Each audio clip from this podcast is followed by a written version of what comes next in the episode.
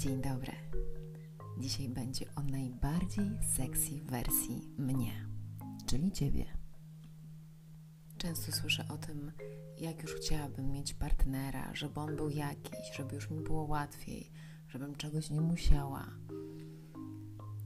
Kobiety tak bardzo pragną mieć partnerów, którzy załatwią za nich jakąś sprawę. Przeważnie jest to sprawa kochania samej siebie, ponieważ my chcemy mieć partnerów. Oczywiście mówię tutaj do mężczyzn i do kobiet, ale w tym moim jestestwie obecnym jestem kobietą i no, głównie rozmawiam z kobietami o tym, że coś w ich życiach jest nie bardzo, to trochę pewnie będę więcej używała tego zwrotu o kobietach. Ale jest to bardzo ważne też dla mężczyzn, nie tylko żeby słuchali o tym, jakie te kobiety są złe, tylko żeby zobaczyli też w tym siebie, bo to jest dokładne to samo lusterko. I wracając do tej najbardziej sexy wersji mnie. Czy zastanawiałeś się kiedyś, zastanawiałeś się kiedyś, jaki jesteś najbardziej atrakcyjny sam dla siebie? Kiedy czujesz, że przebywanie z samym sobą naprawdę karmi samego ciebie, że nic więcej nie jest ci potrzebne, bo sam ze sobą, sama ze sobą czujesz się świetnie. Z moich obserwacji wynika, że jest takich momentów bardzo mało i każdy taki moment ciszy jest od razu zakrzykiwany w głowie: A, bo ja bym chciała mieć partnera, ja bym nie chciała być sama, ja bym chciał, nie wiem, kochać się z partnerką, Chcia, chciałbym, żeby się mną opiekowała, żeby ktoś mi zrobił jeść, żeby ktoś posprzątał. Wiecie, każdy z nas ma jakieś swoje chcieństwa na temat tego, jaki partner powinien być, do jakiego partnera dążymy tak naprawdę. Ale wracając tutaj do tej sekcji wersji mnie, czy ja sam dla siebie, sama dla siebie jestem tą sexy wersją siebie? I w moim przypadku to, kiedy ja najbardziej lubię siebie, to są to kiedy tańczę, kiedy pozwalam sobie puszczać się w śpiewaniu, w tańczeniu, kiedy mam dużo czasu na medytację, na siebie, na wszystko to, co lubię. Kiedy sama dla siebie ubieram się tak, jak czuję się po prostu fajnie. Kiedy samej ze sobą świetnie spędza mi się czas i w mojej głowie wtedy nie ma nawet cienia przestrzeni na myśl, że kurczę, potrzebuję partnera, bo to i tamto. I dopóki my sami nie przypomnimy sobie, jaka dla nas jest najbardziej sexy wersja nas, i w moim odczuciu trzeba sięgnąć do takich czasów nastoletnich, kiedy pozwalaliśmy sobie na, na spontaniczność, na radość, że tam są te ukryte pokłady, które pokażą nam teraz, w tych naszych obecnych czasach nas, co my naprawdę lubiliśmy robić, a przez lata bycia dorosłym po prostu wypieraliśmy to jakąś poprawnością polityczną, bo coś nie wypada, bo już jestem dorosły, bo już jestem jakiś tam. I tak naprawdę odrzucając tę prawdziwą wersję nas, zapominamy o tej najbardziej sexy wersji nas. Wchodzimy w jakieś wersje demo, które nam się wydaje, podkreślam, wydaje nam się, że są atrakcyjnie, atrakcyjne i dobrze przyjęte na rynku. Że jak ja się odstrzelę w szpilki, zrobię sobie tapira i nie wiem, wymaluję się jak nie wiem co, to wtedy będę atrakcyjna na rynku. I oczywiście dla niektórych z mężczyzn na pewno będę atrakcyjna, ale czy to, czy to jest mój target? Czy to są ci mężczyźni, dla których ja chcę być atrakcyjna? Bo jeżeli ja właśnie tą jakąś sztucz, sztucznością siebie e, przyciągnę do swojego życia mężczyznę, to podprogowo będę ciągle myśleć, że ja muszę być ciągle taka, żeby ten mężczyzna chciał ze mną być, że tylko wtedy jestem dla niego atrakcyjna, bo jak próbuję być sobą, to on już mi na to nie pozwala, bo już jestem jakaś nie taka, jak być powinnam.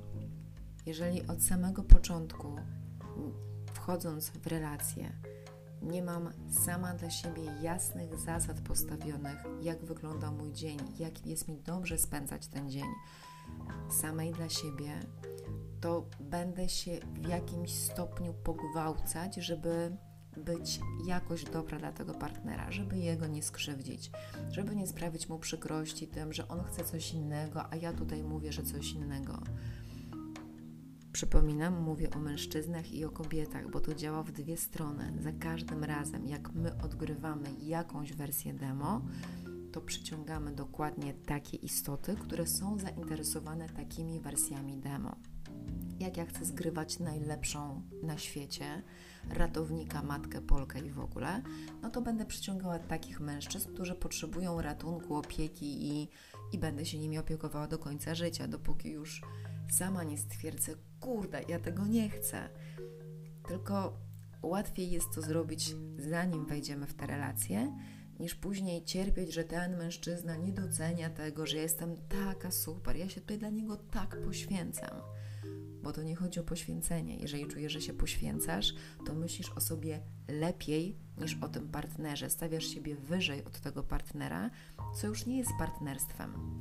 Ty myślisz, że ty wiesz lepiej na temat tego, jak ta relacja powinna wyglądać i jak ten partner, partnerka powinni się zachowywać, ubierać, jacy powinni być w łóżku, żebyś ty był, była szczęśliwa. Czy to jest partnerstwo? Dla mnie nie. Dla mnie to jest niewolnictwo. I przećwiczyłam trzy takie grube relacje, takie długoterminowe, no ale byłam też w relacjach takich bliższych, dalszych y, z różnymi istotami. Najwięcej uczyli mnie moi klienci, bo to były sytuacje, których ja na szczęście już nie musiałam doświadczać w swoim życiu, bo wystarczyło widzieć, jak oni się męczą, męczą w jakichś sytuacjach, tylko dlatego, że mieli inne wyobrażenie na początku, tylko dlatego, że zagrali jakąś wersję demo, która im się wydawała taka dobra, taka wzniosła, taka poprawna, odpowiedzialna i w ogóle nie wiem jaka. A potem cierpieli, że nie mogli być prawdziwą wersją siebie. Kobieto, mężczyzno, przywołuję Was więc do tego, że za każdym razem, jak poczujecie, że coś jest z Waszym partnerem nie tak, że powinien być jakiś bardziej, jakiś mniej, stań przed lustrem i samą siebie, samego siebie zapytaj, czy Ty jesteś dla siebie najbardziej sexy wersją siebie? Czy jesteś takim kumplem, z którym chciałbyś spędzać czas? Czy wszystko, wszystkie Twoje myśli są takie, jak chciałbyś myśleć o innych, jak chciałbyś myśleć o sobie? Dopóki sami nie zrobimy sobie takiego rachunku sumienia, to nie jesteśmy w stanie odpuścić naprawiania innych. Bo to, że sami nie jesteśmy zgodni ze sobą i ciężko nam jest w naszym odczuciu, ciężko jest nam przełamać, zmienić coś, to oczekujemy od tej drugiej strony, żeby to ta druga strona się zmieniała, żeby nam było lepiej. I jeszcze taka mała dygresja do tych kobiet i do tych mężczyzn, którzy właśnie siedzą i narzekają, że ta baba to chodzi w dresach po domu, ona już nie jest taka atrakcyjna, a że ten chłop to zostawia gdzieś tam kubki, jakieś inne rzeczy, rzuca skarpetki, że jest taki niechlój i coś tam.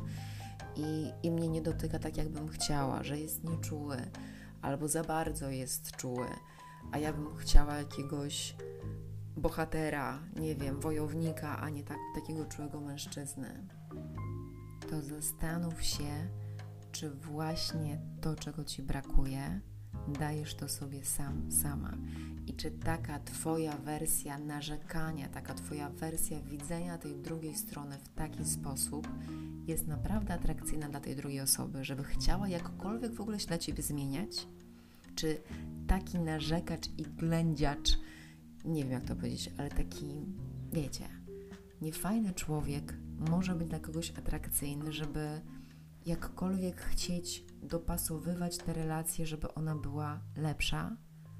Mnie się wydaje, że nie bardzo, ale to już zostawiam do Waszej oceny. Czy Wy chcielibyście być z takimi partnerami, którzy ciągle narzekają, czy jednak chcielibyście być z takimi naprawdę ugruntowanymi w sobie istotami, które wiedzą, co ich cieszy, wiedzą, jak samych siebie utrzymać, że nie potrzebują kogoś tylko dlatego, żeby czuć się bezpieczniej w świecie, żeby być, mieć jakiś backup z tyłu, bo sami sobie nie ufają. Pięknego dnia Wam życzę i najpiękniejszych, najseksowniejszych wersji Was samych.